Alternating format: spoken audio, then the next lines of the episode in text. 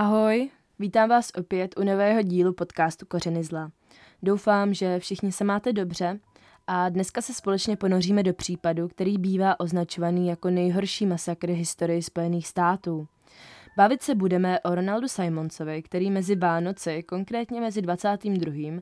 až 28. prosincem 1987 spáchal sérii vražd 16 lidí. Připravte se na další pořádný masakr, kde se objevuje i násilí na dětech, takže poslech epizody radši zvažte.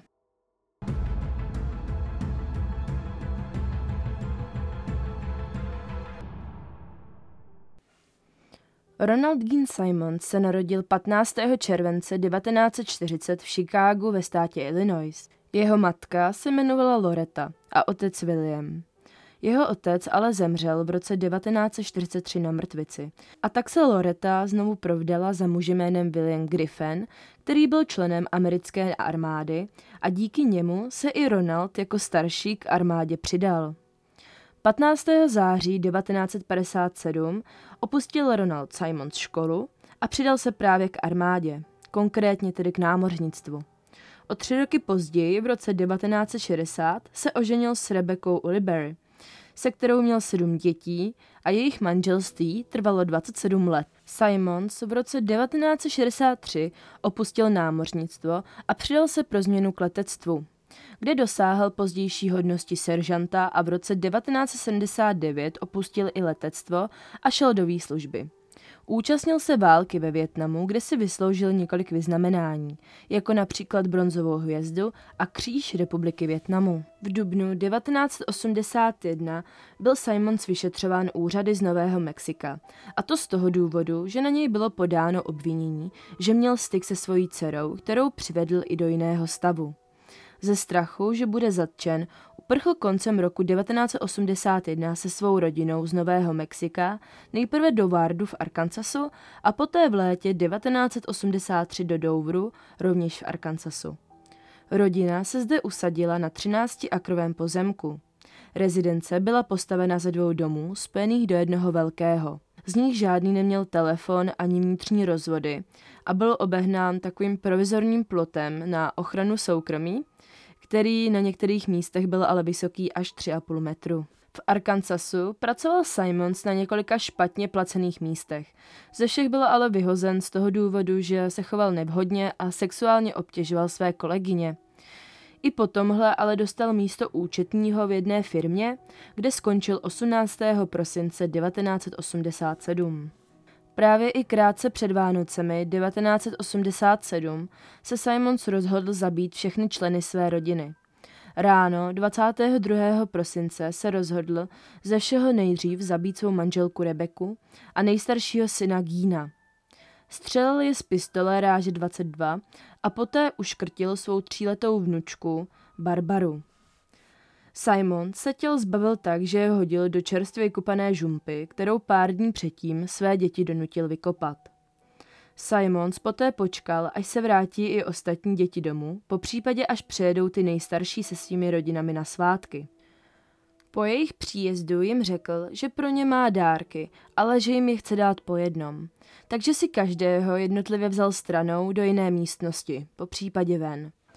Nejprve si stranou vzal svoji 17letou dceru Loretu, tu uškrtil a poté ji ještě držel nejméně 15 minut hlavu pod vodou v sudu. Další 3 děti, Eddie, Marine a Becky, byly poté zabity stejným způsobem. Kolem poledne 26. prosince dorazili zbývající členové rodiny na vánoční návštěvu. Jako první byl zabit Simonův syn Billy a jeho žena Renáta, kteří byli oba zastřeleni. Poté uškrtil a utopil jejich 20měsíčního syna Trea. Simons také zastřelil svou nejstarší dceru Šílu, kterou měl právě v minulosti sexuálně zneužít, a jejího manžela Denise McNultyho. Simons poté uškrtil své dítě, kterým byl právě i dědečkem. Mluvíme právě o tom dítěti, které měl se Šílou počít. Jednalo se o 7letou dívku jménem Sylvie Gale. Nakonec zabil i Šílina syna, 21měsíčního Michaela. Simons vyskládal těla celé své rodiny do úhledných řad v salonku. Jejich těla byla pokryta kabáty, kromě těla Šíly, které bylo zakryto nejlepším ubrusem její matky Rebeky. Těla obou batolat byla zabalena do plastové folie a byly ponechány v opuštěných autech na konci cesty. Po vraždách si šel Simons přihnout do místního baru, ze kterého se ale poté vrátil zpět domů, kde strávil zbytek večera a následující den pitím piva a sledováním televize. Ráno 28. prosince Simon zajel do nedalekého Rushville, kde vešel do právnické kanceláře, kde kdysi pracoval, a zabil recepční, mladou ženu jménem Katie Kedrick. Simons byl do ní předtím šíleně zamilovaný, ale ona ho odmítla. Poté šel do kanceláře vedení ropné společnosti, kde také pracoval, a zde zastřelil muže jménem J.D. Chaffin a zranil majitele Rustyho Taylora. Poté jel na další místo, kde pracoval, konkrétně do obchodu s potravinama, kde zastřelil další dva pracovníky. Poté se Simons odebral na poslední místo svého řádění, do kanceláře Woodline Motor Freight Company, kde taky nějakou chvíli pracoval a zde zastřelil jednu ženu. Simons pak jednoduše zůstal sedět v kanceláři a povídal si s jednou ze sekretářek, kterou držel jako rukojmí, zatímco spolu čekali na policii. Po příjezdu policie se Simons jednoduše vzdal, svou zbraň předal do rukou policistů a se strážníky také bez jakéhokoliv odporu odešel. Jaký byl Simonův motiv, se pořádně nikde nedokážeme dozvědět. Hned po svém zatčení byl převezen do arkansaské státní nemocnice v Little Rock. Posouzení způsobilosti personálním psychiatrem doktorem Irvingem Kohnem. Kuo zjistil, že Simons je zdravý a schopný stanout před soudem a netrpí žádnou psychickou nemocí.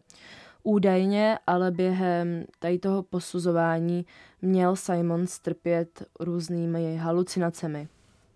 Simons stanul ale před soudem 12. května 1988 a byl odsouzen za 2 vraždy.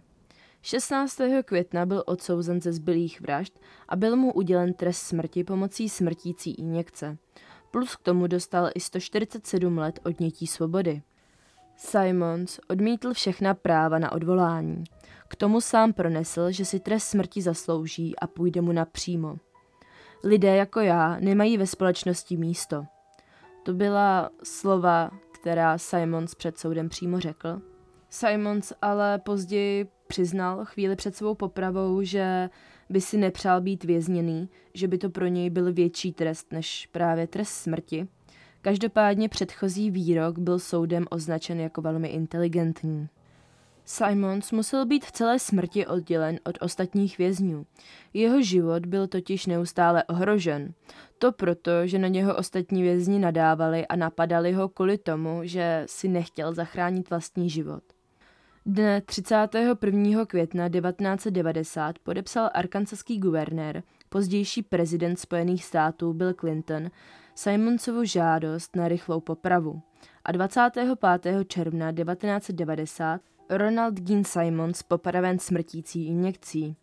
Žádný z jeho žijících příbuzných se nechtěl postarat o jeho tělo a tak byl pohřben do hrobu pro chudé. V době popravy mu bylo 50 let. Později se objevili nějaký lidé, kteří studovali jeho případ a ti se rozdělili na 2 tábory. Někteří tvrdili, že Simons byl šílený, nedokázal pochopit, co dělá, proč to dělá a že ty vraždy spáchal vůbec a že to bylo prostě nějak špatně. Jiná skupina ale tvrdila, že si byl zcela jistě vědom toho, co dělá, že motiv vražd možná sám úplně nevěděl, ale že všechny vraždy si naplánoval a spáchal je naprosto vědomě.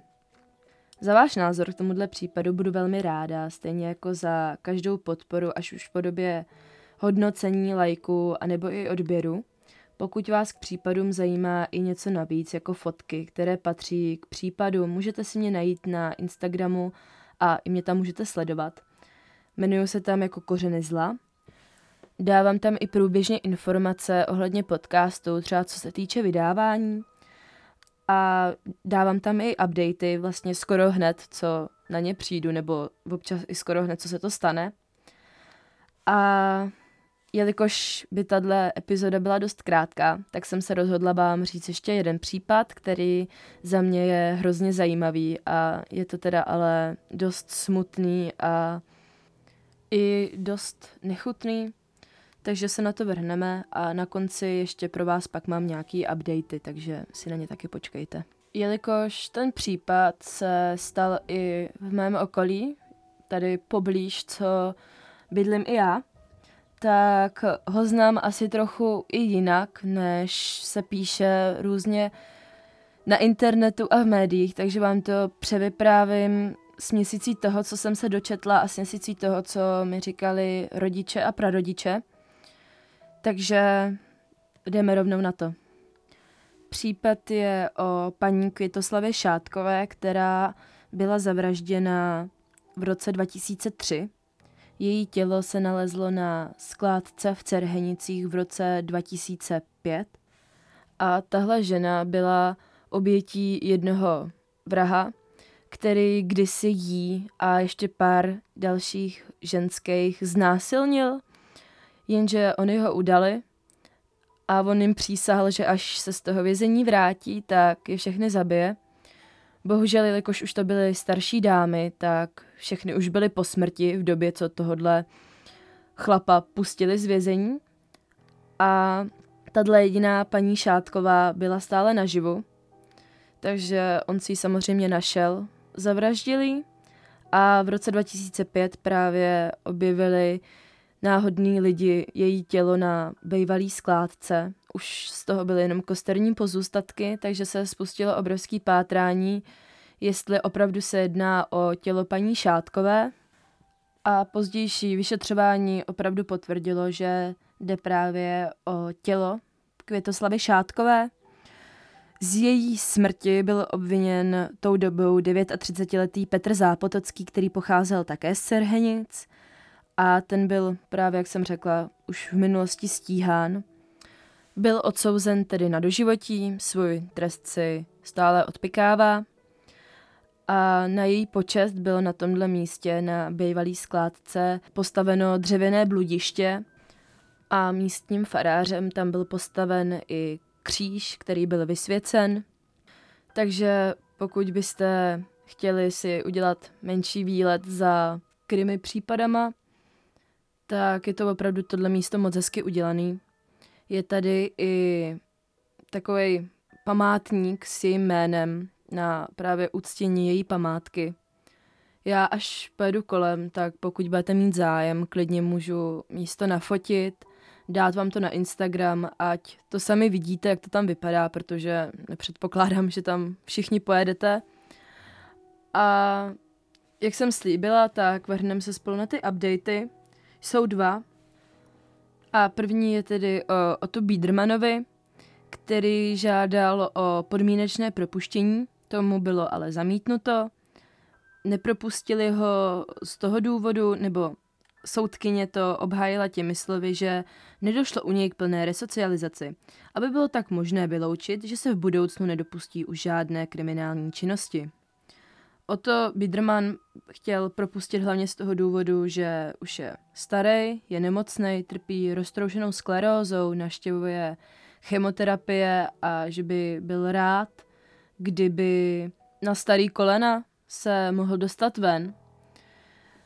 On tedy, co se týče jeho, tak ve vězení není žádný jako nějaký problémový vězeň, nemá žádný problémy, ale jediný tedy, co teď tohle jaro snad, myslím, že to bylo, on udělal, je, že na protest přestal jíst, dokud jednoho problémového vězně, se kterým teda on měl problém, nepřeloží do jiného oddělení nebo do jiné věznice, tak do té doby prostě on jíst nebude a to teda bylo označeno jako, že se snaží furt nějak prostě dosáhnout toho svýho a že prostě to značí to, že by mohl v budoucnu ještě nějakou kriminální činnost spáchat.